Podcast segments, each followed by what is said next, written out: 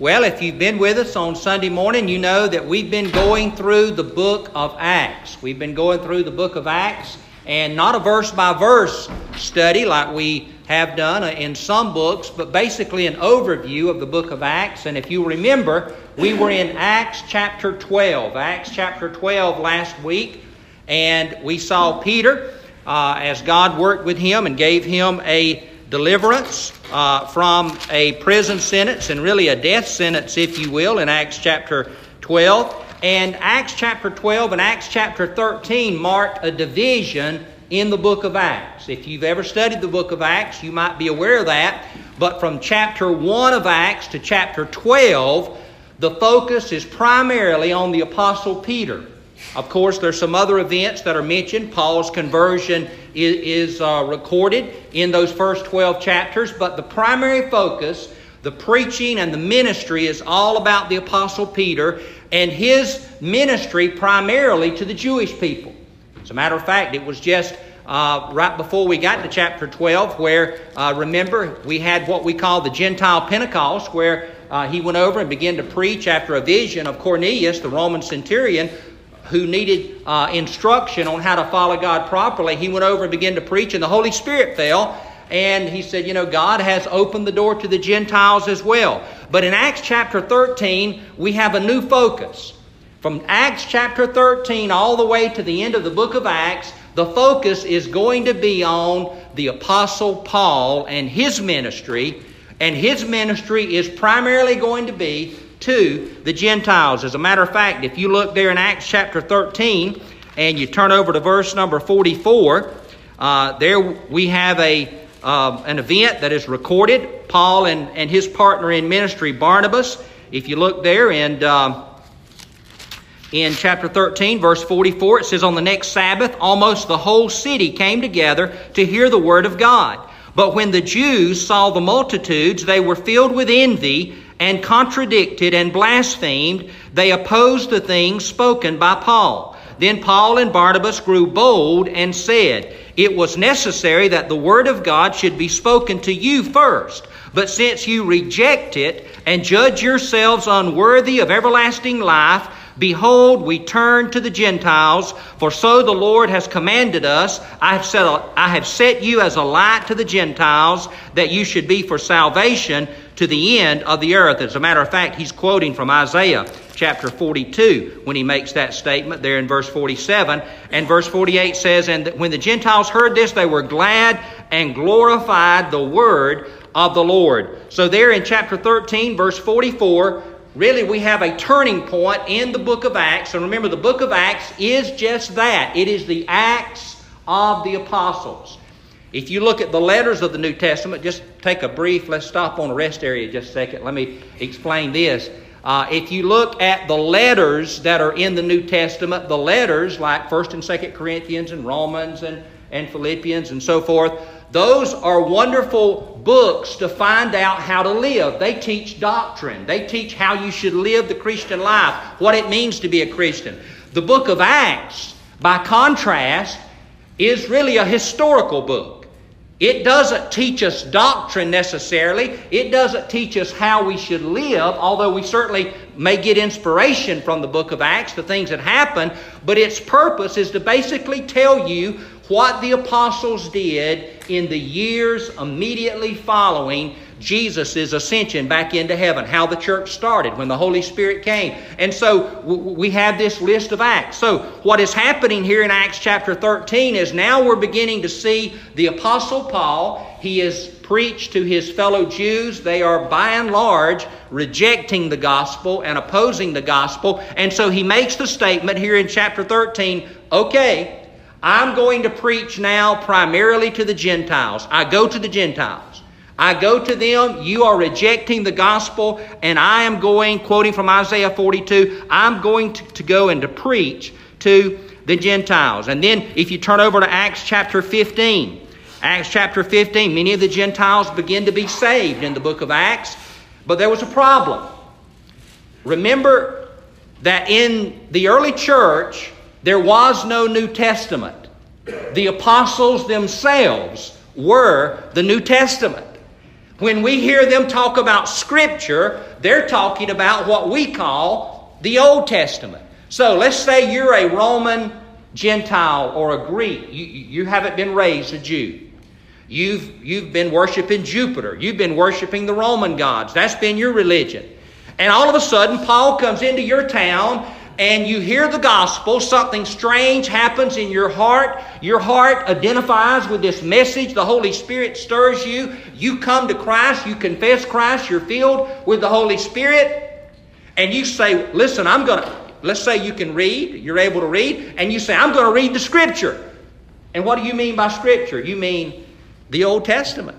And you open up the Old Testament, and it begins to tell you you are to eat this and you're not to eat that. And if you're a male, you're to be circumcised. And, and you're reading all of that, and you're like, oh boy, this Christian thing, I, I thought it was really great, but, but, but I, I mean, is, that, is this how I have to live? Do I have to become a Jew? Do I have to convert to Judaism to be a Christian? Do I have to follow the, the, the laws in Old Testament Judaism? Well, there were many early Jews who were Christians, and they said, Absolutely, you do.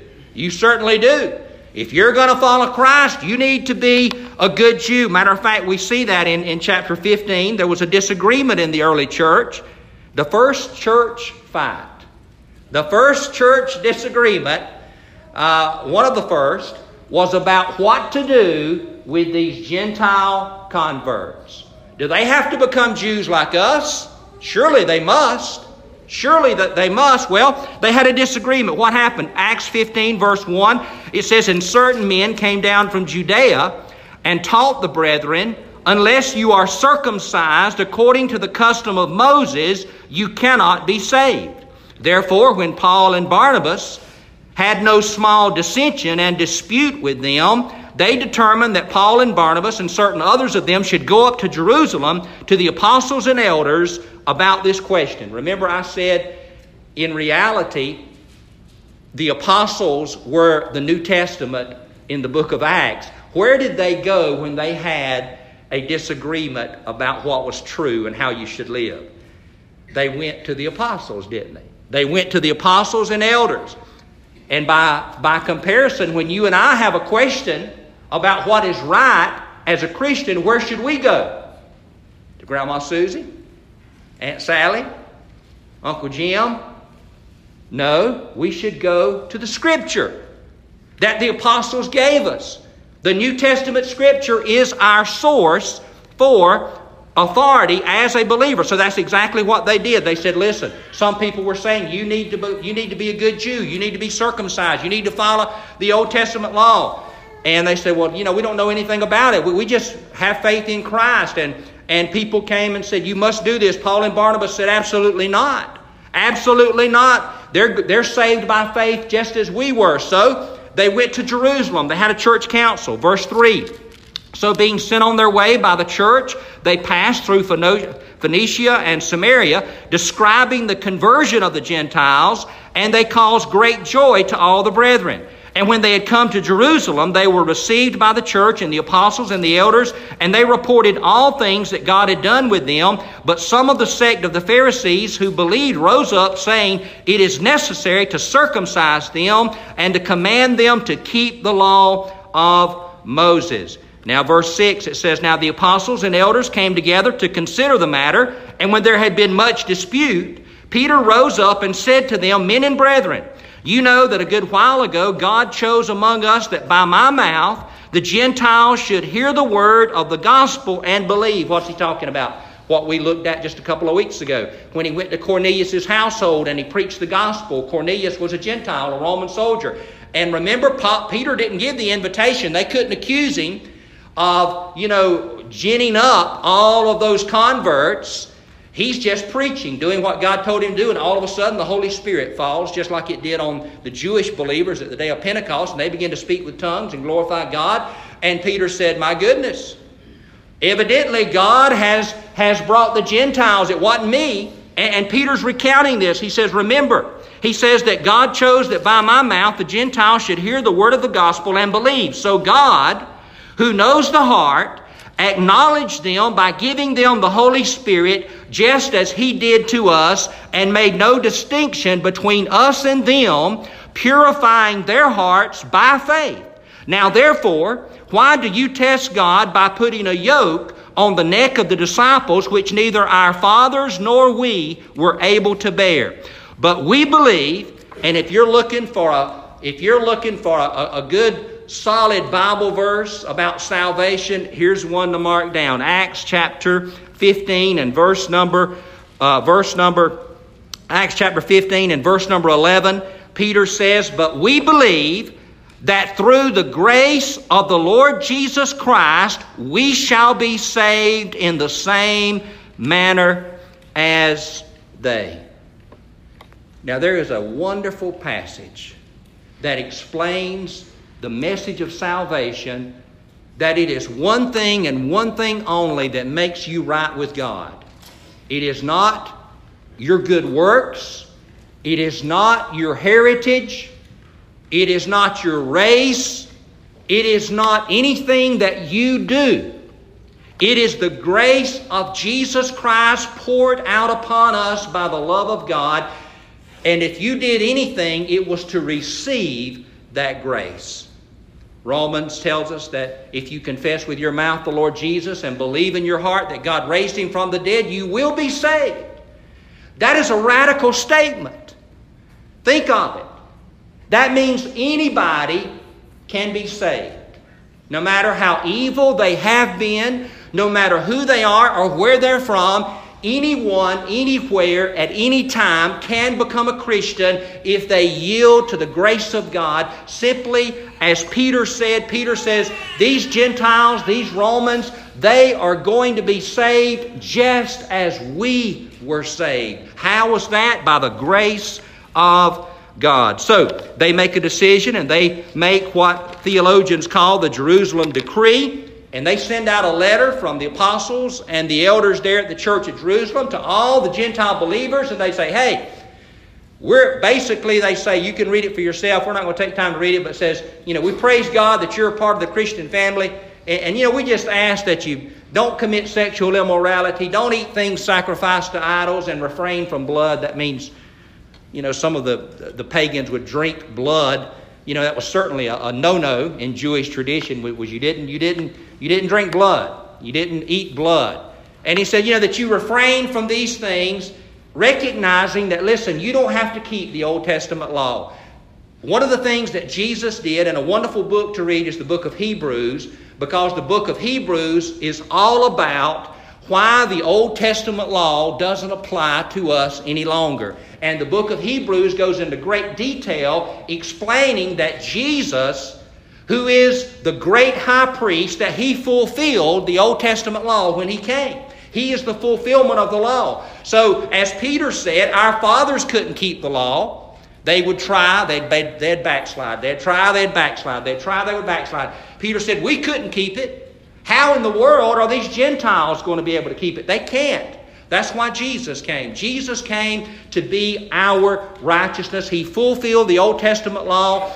And through Him and through our faith in Him, we have the perfect righteousness that mankind could never achieve through the law, not because the law was bad, but because they were unable, we were unable because of our weakness of the flesh to keep it as we should. And Jesus came and did what we couldn't do through the weakness of the flesh. He kept that law and He perfected that law. And through our faith in Him and the grace of God, we are saved. So, we've got this transition from Peter in chapter 12 to Paul in chapter 13, and also a transition from preaching mainly to the Jewish people to now Paul in chapter 13 and on. He is primarily going to go and preach to the Gentiles. Now, he's also going to preach to the Jews. He's going to stop normally in the synagogue when he goes in every city, if you read the book of Acts. But most of those that hear him and that convert are going to be Gentiles. Well, so Paul is on his way, and if you look there in chapter 15, and you'll find that Paul, first of all, as you know, takes Barnabas, Paul and, and Barnabas. Uh, they go out on mission trip, but there in chapter 15, they have a problem. You know, they go out into ministry, and uh, over in uh, chapter 15, verse 36, I'll just read this passage. You know, even good, godly people can disagree. I can't think of two more godly men than the Apostle Paul. And remember, I preached a whole message on Barnabas. We call him the encourager. I think I, I titled that message, you know, the church member, the most important church member in our church. And Barnabas, his name means encourager. And Barnabas was always, every time you find him in, in, in the book of Acts, he's encouraging somebody. He's lifting so he lifted Paul up when Paul first came to Christ. A great man of God. But you know, they had a disagreement. And you know who it was about? It was about one of Barnabas' relatives, John Mark. Remember, we, we read about him a little bit a week or two ago. He wrote the Gospel of Mark, Matthew, Mark, Luke, and John. And often the Gospel of Mark is called Peter's Gospel because he was a close associate of the Apostle Peter. And so, John Mark, remember if you go back and look in chapters 14 and 15, he went with Barnabas and, and Paul as they went on their missionary journey, but it says that he left them and went back home during the middle of the journey. Well, we find in verse 36 why he left. It says, Then after some days, Paul said to Barnabas, Let us go back and visit our brethren in every city where we have preached the word of the Lord and see how they are doing. Now, Barnabas was determined to take with them John called Mark.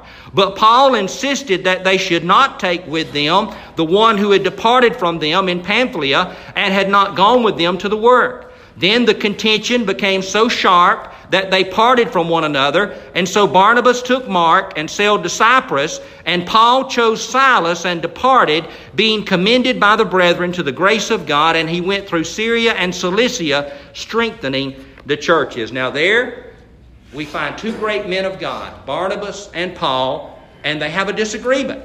The Bible doesn't tell us that one was right and one was wrong. It simply says, you know, they couldn't agree. And you know, there's an old principle, I think a verse actually in the book of Ecclesiastes that says, How can, how can two walk together unless they be agreed? You know, you have to have an agreement on some things. And, and so they disagreed so sharply that they parted ways. And Barnabas took John Mark. They went on a journey. And Paul takes Silas. And the book of Acts follows the ministry of Paul and Silas. Now, I would tell you, if you studied Scripture, you know that Barnabas, remember, he was a great encourager. I see Paul as kind of a no, no nonsense kind of guy.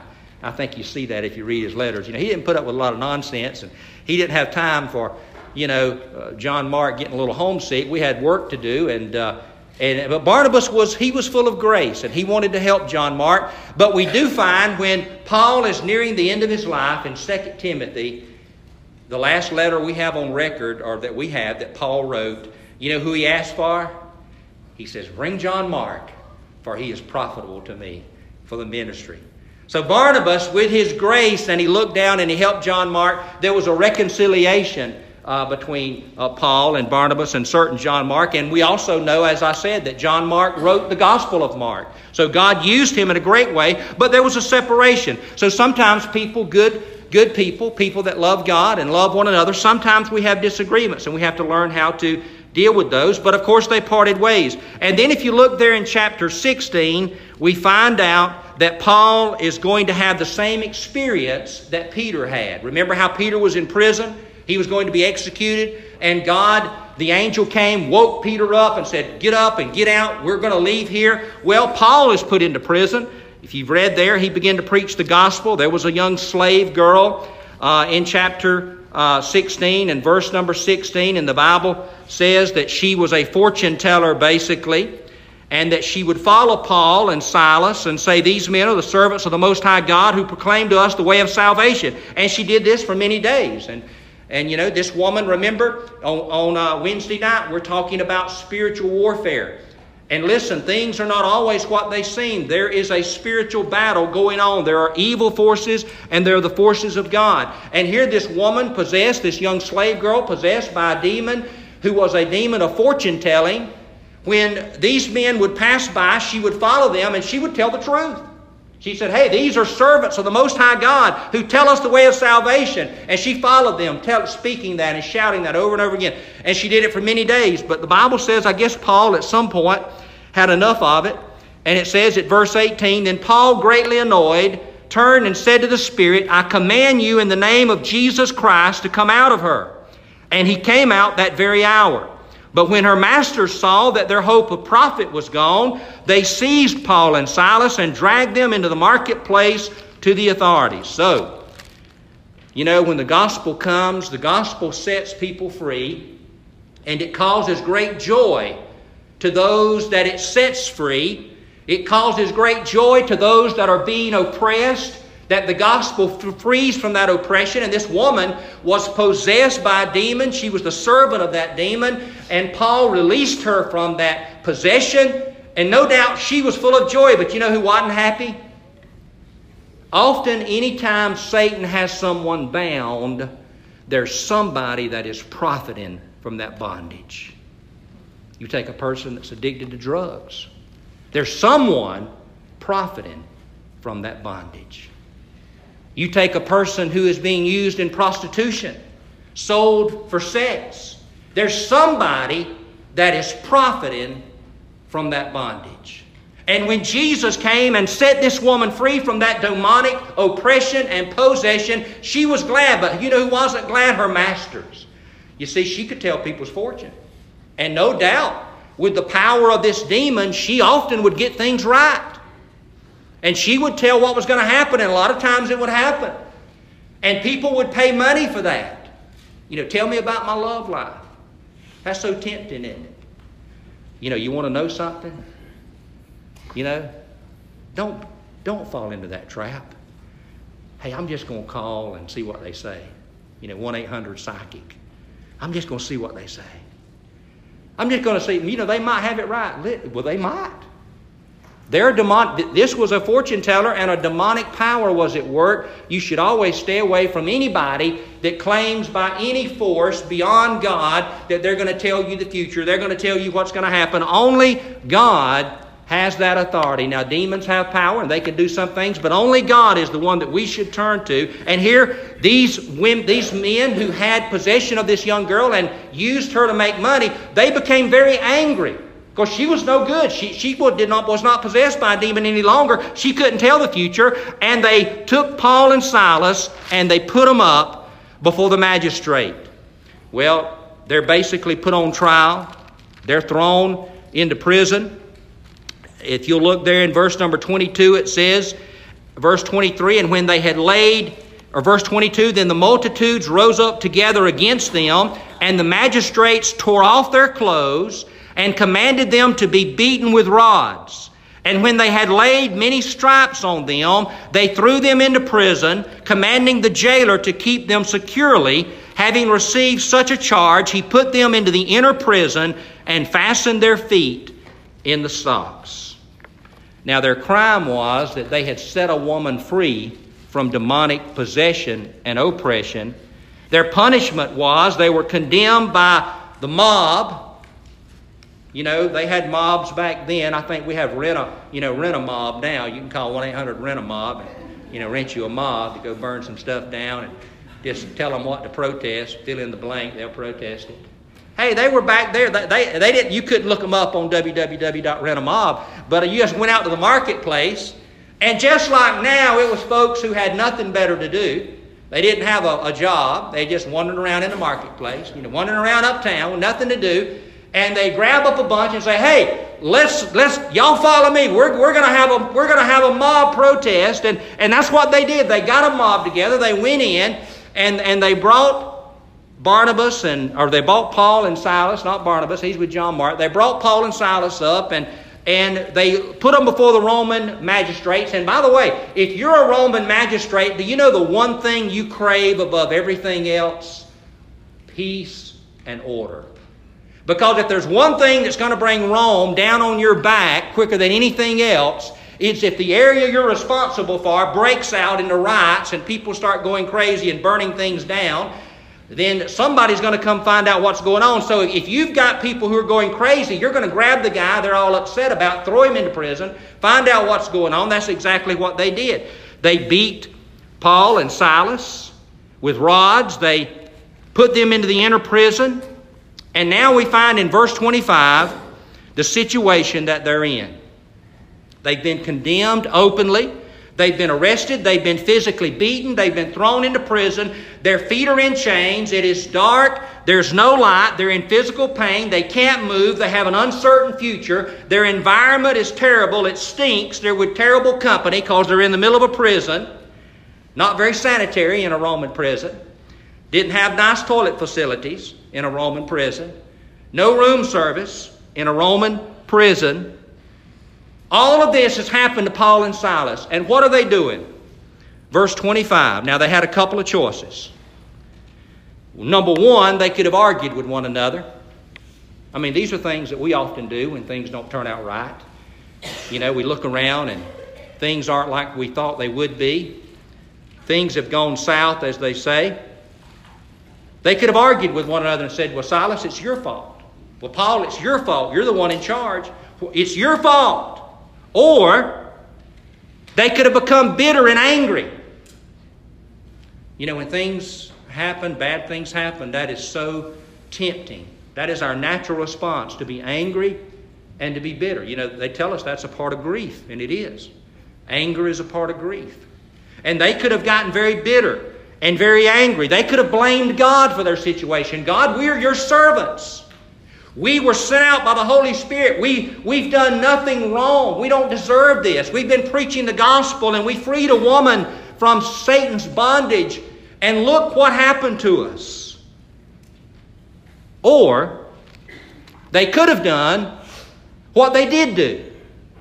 And that was the most unlikely of all the choices. And that was in verse 25 at midnight, Paul and Silas were praying and singing hymns to God, and the prisoners were listening to them. Paul and Silas were not in it, that is, the ministry, for what they could get out of it. They were in ministry in obedience to the Holy Spirit and in obedience to Jesus Christ who called them. They didn't know how it was going to end you know, they didn't have the book of Acts to see, hey, don't worry, you're going to be, you know, God's going to do a miracle. Remember Peter? Peter was asleep that night. He was going to be executed the next morning. When the angel came and woke him up, he was at peace. If there's one thing that God offers the believer, it is peace.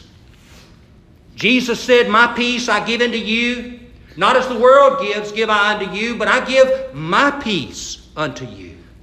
And Jesus had given Peter that peace so that he could rest the night before he was to be executed. But God said, Peter, I'm not through with you. And he broke him out of jail. And Paul here in prison, remember he had been beaten with rods. Don't raise your hand because we don't, you know, we don't want the law to come to your house. But have you ever been beaten with a rod? I'll just say I hadn't. Now I've been beat, I've been I don't call it beat, I call it whipped with a belt, you know, and a switch, and God forbid a fly flap. Nasty thing. I think I'd rather be whipped with a belt. But I've never been beaten with a rod. Now that had to hurt. That left a mark, as they would say. To be beaten with it. Paul and Silas had been beaten with rods. They were sore. I take that back. FFA initiation, Atkinson County High School, when I was in the 10th, 9th grade. A lot of folks got in trouble for this now. Some people almost lost their job. They made us go down the hallway. It was held at night when all unsavory activities occur. It was held at night. I should have known there was trouble then. After hours, they made us on our fours run down the hallway, and they had, it's not right to say a, a newspaper rolled up. It was paper rolled up with duct tape. You know, it was a, a billy club for all practical purposes. And as we went down on our hands and knees, they beat us all the. And listen, it wasn't just the seniors. This is why one of the reasons folks got in trouble. They had people that had beards down to here. I mean, they had people who'd been out of school for ten years showed up, I thought, I don't even know who this guy is. They. Huh? They might have still been in school. They well, they could have been in school. Yeah, you're right. But uh, and they beat the stew out of us. Now, that is the only time the next morning when I woke up, I looked in the mirror because I knew something wasn't right. And I was black and blue. Black and blue on my backside. Got to school to sit down and whoa. Couldn't, you know, you couldn't sit down. And like I said, uh, everybody was like that. And that was in the old days when they did have initiations. But that's one of the reasons they probably don't have initiations anymore uh, because some folks just, I think somebody may have lost their job over that. I don't remember. But it was, it was out of control. But listen, if you've ever been beat black and blue as I was that time, you, there's no place to get comfortable. I mean, you know, the, the backside wasn't a place to sit. And when Paul and Silas were beaten, they didn't, they didn't restrict it to the backside. They beat them all over. That's, they would beat their, their back, all the way from their back down to, the, to, the, to their legs, to their thighs. So, so they were no doubt in pain. They were in pain. But yet, in that pain, they looked beyond that pain and they were there singing and praising God. Now, some of you were having trouble singing and praising God a moment ago, and you're on cushioned seats in an air conditioned building. I assume you're in relative comfort. We don't have time for everybody to raise their hand and tell us about your toe that's hurting. Some of you may have some pain, but you hadn't been beaten with rods. And I think sometimes, my friend, I know that we go through difficult times, but but but but we need to, you know, we need to kind of pony up a little bit and, and, and let's realize that, hey, I have never gone through what they've gone through. Why is it that, that I, you know, have such a chip on my shoulder? Why is it that I don't want to praise God? I don't want to lift up His name. The way that Paul and Silas overcame the situation that they were in is they were willing to look beyond the situation and focus on the God who is above the situation. And that's the only way you're going to be able to praise God in the midst of your difficulty is look beyond your situation. Look beyond your situation. Paul and Silas couldn't break out of prison, but what they could do, they could be faithful in the midst of the prison and the pain. And I don't know what you're facing, and you may not be able to fix the problem you're facing, but what you can do in the midst of your problem is do what you know to do. There are things that you know God has called you to do. If you're a husband, you should be a faithful husband. A wife, you should be a faithful wife. A person in school, you should study and do the best you can. Whatever, there's plenty of instruction in Scripture to cover whatever circumstance or situation you're in. And whatever we're in when we don't know what to do, do what you know to do. That's what Paul and Silas did. They didn't know what to do, but they knew to do what they knew to do. And that was to not lose faith in God and to lift up praise and to lift up their name, His name in prayer and praise. And you know what happened? Or maybe you don't, but there was a great earthquake. You see, when we do what we can do, God does what only He can do. And that's exactly what happened here. They were praying, praising God, not knowing what tomorrow held. The Bible says a great earthquake came, everyone's chain was loosed, and the doors were opened. But guess what? We would think, hey, they're, they're going to run out. They didn't move. Remember when Peter was freed from prison, the angel struck Peter and said, Get up, Peter, and follow me. Let's go. That was the plan. Peter obeyed the plan. There was a different plan here. The earthquake came, their bonds were loose, the doors were open, but the Bible says nobody moved. They didn't make a break for it. And you remember what happened to the guards at Peter's prison a couple of chapters ago when they found out Peter was gone and nobody could say why he was gone? What happened? You know, the guards were executed.